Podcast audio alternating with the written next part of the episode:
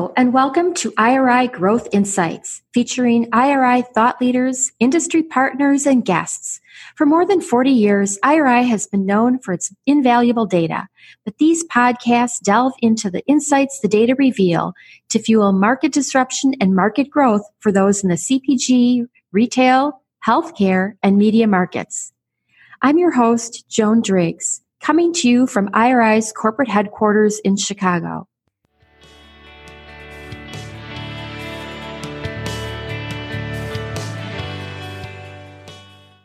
Welcome back to another episode of Growth Insights. Um, today we're going to be talking about sustainability in the CPG industry. I'm joined by Randi Kronthal Sacco, Senior Scholar, Marketing and Corporate Outreach at New York University's Stern Center for Sustainable Business.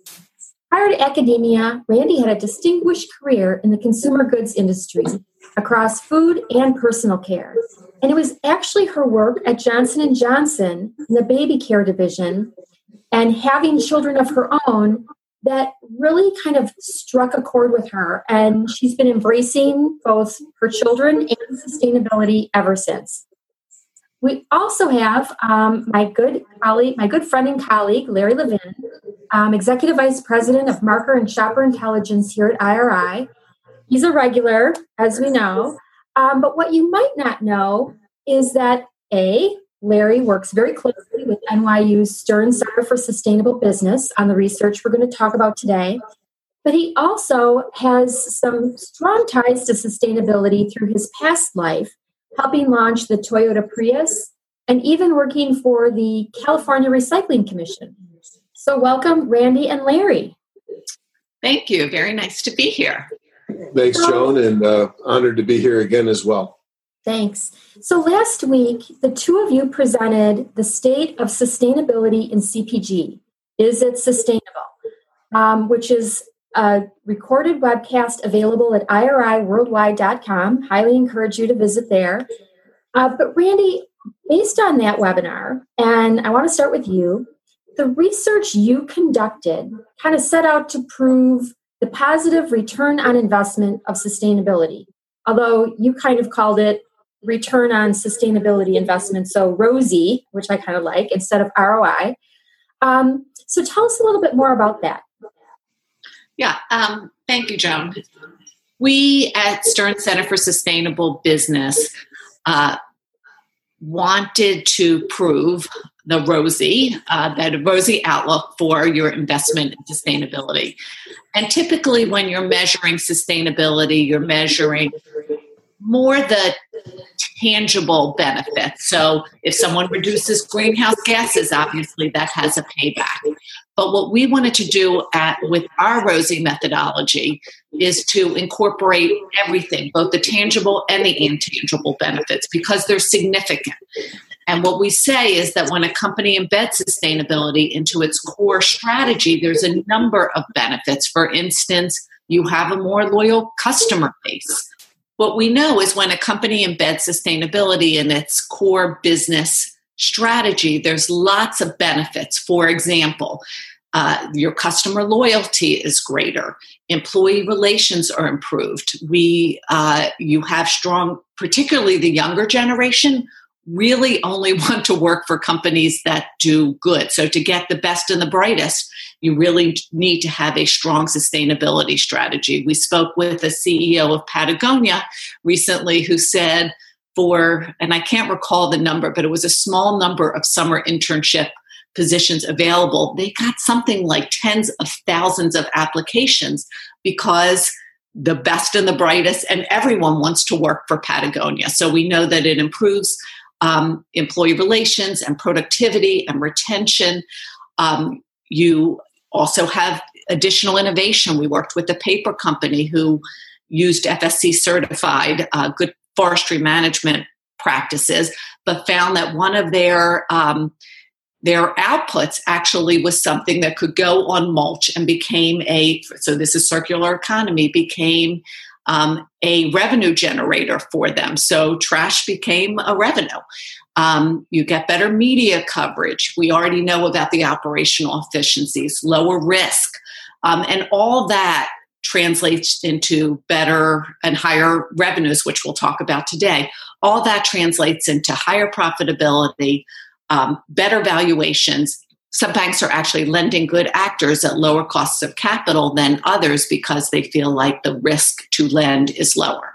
And so, all that in general delivers better short term and long term valuation, hence our ROSI methodology. You know, just playing on that though, I think one other aspect is what it does for the consumer.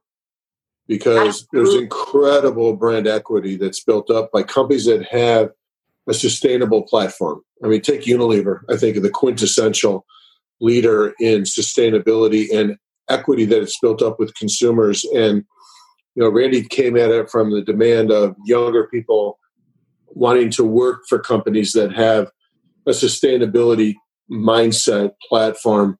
But that's a small percentage relative to the big percentage of younger people, in particular, that want to buy products from those companies. So, and, and they're looking at those companies to set uh, meaningful and mindful brand stories that they can connect with and then want to connect with those products.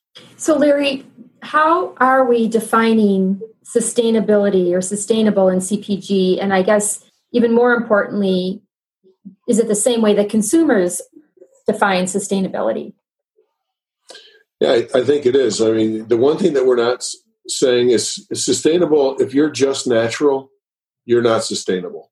Okay, you you have to have a seal of non-GMO or uh, antibiotic free or fair trade, avoiding testing with animals. Uh, Randi can expand on this a lot better than I can, but importantly to the consumer, it also means both a point of view of better for the environment, but also being a better corporate citizen. And you know, we Randi and I touched a little bit about this last week on our webinar. There's been a growth in societal importance. A lot of this is coming out of the equality movements that we've seen, whether it's Black Lives Matter or all inclusion, or even the Washington Redskins finally dropping the name Redskins. And so there's a lot of growth, still relatively small, but 15 to 20% of the population is looking for companies that are socially responsible as well as creating products that are sustainable. Okay, so Randi, then I'm going to turn to you a little bit, and maybe you can even like focus in on some of the products that were included in this study, just so we get a sense of what are we looking at in terms of sustainability? So what we did is, uh, and you'll hear more about this on the if you look at the slides or listen to the uh, webinar. But we took a look at claims on pack, and the reason that we looked at claims on pack is because that's kind of ubiquitous. That you, uh, if you're interested in being a uh, conscious consumer, you will look at the product to see what what claims are being made, um, as opposed to advertising that may be a targeted effort. And we delineated from sustainability things, we, we put it into two buckets. Um, sustainability is environmental, and sustainability is social. So, environmental could be anywhere from uh, organic practices to um, to um, FSC certified, which I talked about earlier, uh, good forestry management for paper products to non GMO, uh, whereas uh, social sustainability uh, often is fair trade practices or gender equality. Um, starting to see some interesting sustainable claims around uh, carbon labeling, which we had not seen in the prior uh, prior research that we issued. Um, but I would say it falls into two buckets either they're making claims on environmental or social. Uh, we did not, um, as Larry said, include uh, natural because we do know consumers don't really understand what natural is, and we didn't include a clean label if that was the only thing consumer that the pet, the the corporation mentioned because clean label could be two ingredients but one of the two ingredients really could be insidious got it good so I know that we're going to be talking more about like this new research, but this is the second wave of, of research. And the first wave you launched last year at our summit. Um, so that was based on mostly like 2018 and 2019 work. What what did you find in that first wave? So, what was so significant is um, the contribution of sustainably marketed products to growth at CPG. And um, I, when I came in, I was could not find any data that looked at CPG and said the percent of products actually being purchased by uh, consumers. We found a lot of data in terms of survey and people's intentionality, but not actual purchases. So, what we found in the first wave is that uh, sustainably marketed products account for about 16% of the market. I must say it was a bit lower than what I had thought, given the number of people who say that they are conscious consumers. Um, but what was really stunning was the that that 16% translated to 50% of growth from 2013 to 2018 in CPG. So 16% translated to 50% of the growth. And when you have a sleepy category up until COVID this year, but when you have a sleepy category that's growing for CPG 1% to 2% a year, and you're saying half of the growth is coming from just 16% of the market, that was really incredible. I will also say that um, we received lots of interest in that number from not just manufacturers and retailers in the CPG space, but investment banks and investment and asset management companies and related industries because everybody needs to deliver growth for their shareholder. And this is saying how important it is to growth and to the future consumer. Yeah, that's fantastic. So, Larry, what is it about sustainable or sustainability, what are consumers specifically looking for? I mean, you mentioned some of the broader social things, but in terms of products, what is it that people are looking for? Well, I think they're definitely looking for non GMO. They're looking for antibiotic free. And again, I think they're looking for companies that bring that positioning around things like I've got a commitment to renewable resources or I'm you know, I, I am uh, minimizing uh, the effect on the environment. So they're looking for products that serve one part of their need, but then looking for a company that comes from an overarching view of the importance of it. And, and the thing that I, I, think we're starting to really see the dividends. I, I, love the fact that Randi and team came up with 50% growth. And this year, Joan, as you know, it's the first time in Pacesetters, our new product innovation review that we've seen so many products with sustainable positioning. You know, three of our top 10 food and two of our top 10 non food had products that were sustainable. I, I, you know, think about uh, Perdue and its and its product. You know, some of the the work that was done uh, with with Pampers, for example, by P and G. But importantly, when you look at these food and beverage products, 25 of the top 100 had a sustainable positioning to them. And when non GMO was an attribute, the average uh, sale, the average first year sales for those type of products was over $40 million compared to products that didn't have a non GMO positioning at 32 million. So, right off the bat, you know, one can argue there's an $8 million dividend, if you will, for having a product that has a non GMO positioning. And, and we'll continue to watch that evolution in new product Pacesetters, but I was really fascinated by that trend that we saw just by looking through Pacesetters. Well, it is. I know that your research is, you know, far broader and you've got, what is it, like 36 categories or something that you're tracking. So it is interesting to kind of drill into some of these specific products that are really the cream of the crop in terms of new launches and sales. Um, but I want to talk a little bit more about the research that you just unveiled. And and I, I get the sense that maybe there was a, a sense of trepidation that maybe with COVID 19, people would abandon their, their commitment. Um, but uh, Randi? What? Yeah, we, we, I certainly was concerned about that. I think people, we saw unprecedented growth in CPG. And the question that was raised was are they going to continue to do the right thing or are they just going to or consumers just going to be buying up pantry loading buying up everything and what we found is that uh, yes sustainability did survive the pandemic that uh, in fact uh, sustainability uh, marketed products grew two points, two share points, up to close to 19%. Uh, during the COVID period, which was sort of the month of uh, March. And that was really uh, sustainability, sustainability marketed products all time high. So it was at the expense of conventionally marketed. But when you look at actual dollar increase, so not just the share increase, but the dollar increase because the market increased so much, um, period to period was up 56%. So, really a stunning increase.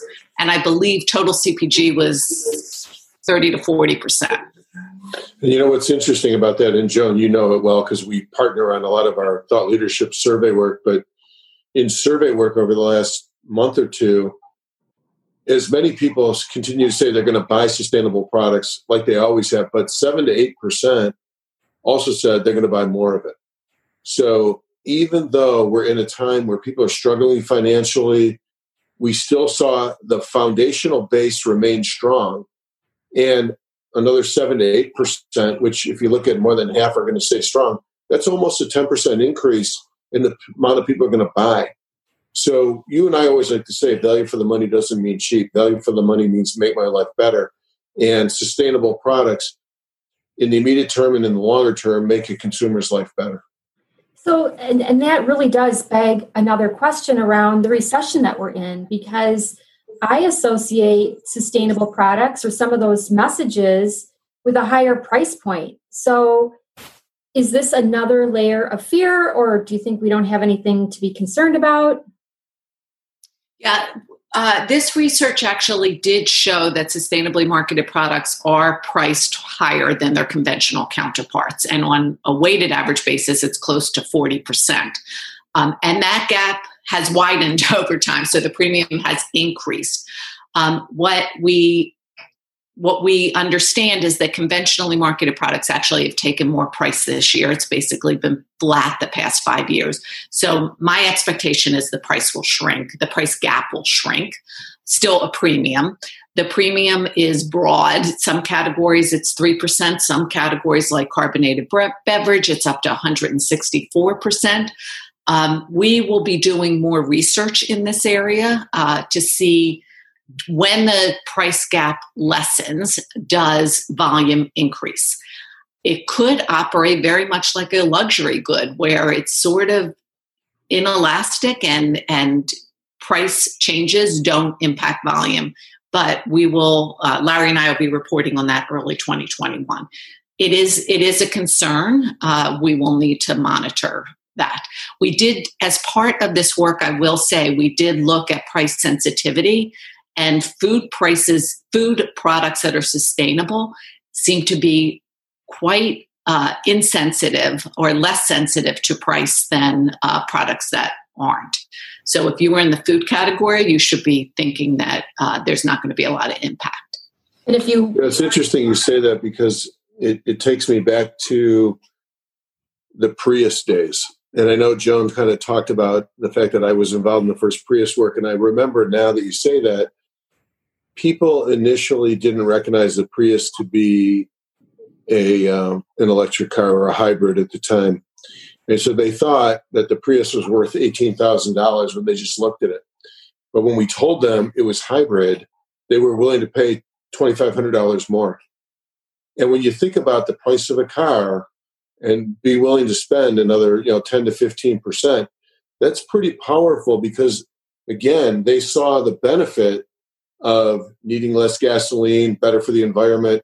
People are willing to make an investment in their families' lives and the lives of everybody around them, and they'll spend a little bit more money for that. Well, and I would guess too that at that peak stock up of the pandemic, people were willing to spend a premium on toilet paper that was sustainable because it was maybe available for a while.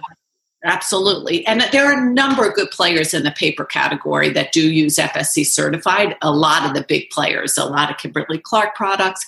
So when they were stocking up, they were stocking up on sustainably marketed products. Okay. So, what about this research, like the second wave of research, really surprised you? Well, I was I was happily surprised that some of the big legacy players over the past year have started to adopt sustainably uh, sustainability messages. I strongly encourage the legacy brands to start to adopt sustainable products and com- practices and communicate them to the consumer. Ne- we're never going to move from 16% to 50% to 75% if the big, big guns, the big guys aren't um, aren't making changes and just these niche product they're either buying up niche products or doing line extensions but not converting their their core business. I know it's risky. I've been there. I've run big businesses. But if you do, if they don't make the change it will eventually catch up to them. There's been transformation in a number of categories where uh, this is where the conventionally marketed products were surprised at um, and have seen share uh, hits because sustainably marketed products have come in and taken share away from them. Can you, um, can you give us an example of one of those yeah. categories?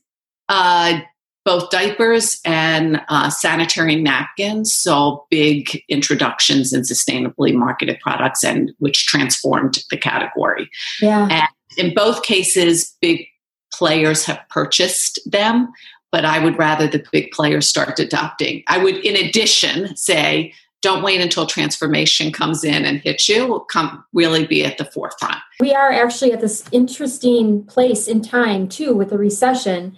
A lot of companies are removing SKUs, you know, just really focusing on their higher selling products.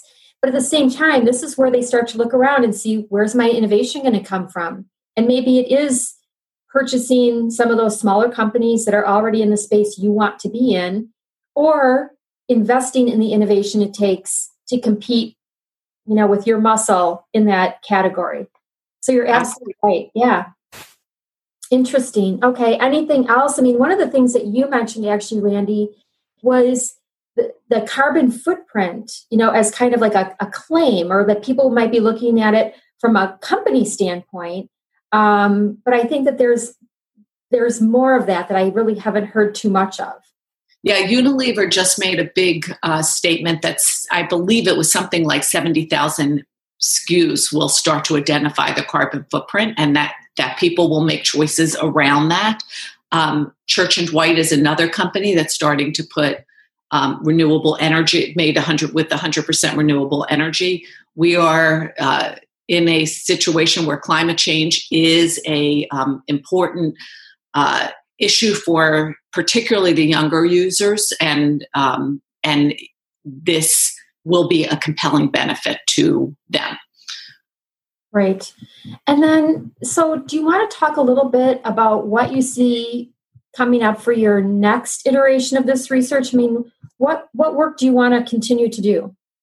I'm very interested. So this was done um, in the measure ch- ch- channels of IRI. We did not look at the e channels, and I really want to see what happens with the e retailers um, and how that whether people are making the same choices around sustainability it, with the products that they are getting delivered to their home as they are when they go into the store. Um, I would encourage any e-retailers to start to communicate the sustainability benefits of all the products they offer and be as transparent as possible. But I'm very interested in that dynamic. Historically, CPG was not a big part of, albeit growing, but not a big part of total packaged goods purchases. I think that changed this year. So I'm very interested in understanding well, that. For yeah, sure. There's no doubt it changed. Is a big winner coming out of the pandemic, but I think a an additional layer of complexity and maybe um, a, a challenge is the packaging that goes with home delivery, right? Yes, and in fact, we've done some survey work separately, and that's suggesting that people are very concerned about the ma- amount of packaging that they're receiving through their e retailer. But you know, it's also interesting. The manufacturers continue to be on board because I was talking to one of our client leads today on one of our biggest uh, partner clients, and sustainability has always been a barrier to buying its flagship product. But the manufacturer is heavily focused on redoing its packaging so that it's completely sustainable. because they understand that's an impetus to growth. It's and it's it's a need to connect with the younger consumer on this staple product category. That's great. So what I want to, I kind of want to recap a little bit um, some of the things that I heard today, and that is your overriding message of sustainability is good for business. Um, and I will say that that Patagonia internship, you know, all those tens of thousands of people, they were probably also in it for the discount. So the Patagonia do good. Um, but that okay, the, the sustainability research that you presented last week, and that's on our website, is around both environmental and social. Um, that's part of your research. Um, most of what consumers are looking for tend to be things like non GMO, antibiotic free, um, but also companies that are trying to reduce their, their carbon footprint, which I think is going to be growing. Um, that sustainability has weathered the pandemic, which is fantastic. Um, it's up two share points, so close to 19% during that peak pandemic stock up period, which really um, translated to more than 50% growth in, in dollar sales, which is phenomenal. Um, I think a, a, barrier is still that premium price. You mentioned up to 40% on sustainable products. Um, that could come down. It sh- I hope it comes down to make it more accessible to other people. Um, and that there's no time like right now during a pandemic and during a recession to innovate or at least acquire some of those smaller startups that really play well in this space. For listeners, please visit iriworldwide.com and check out the webinar, The State of Sustainability in CPG. Is it sustainable? I think we now know the answer is yes. Thank you both. Thank you. Thank you, Randi, as always. Thank you, Larry. Wonderful relationship. Thank you for listening. Please become a subscriber and let us know what you want to learn more about. We'll serve it up in a future IRI Growth Insights episode. Look for us wherever you get your podcasts and be sure to review IRI Growth Insights. Also, visit us on the web at iriworldwide.com and connect with us on Twitter, Facebook, and LinkedIn.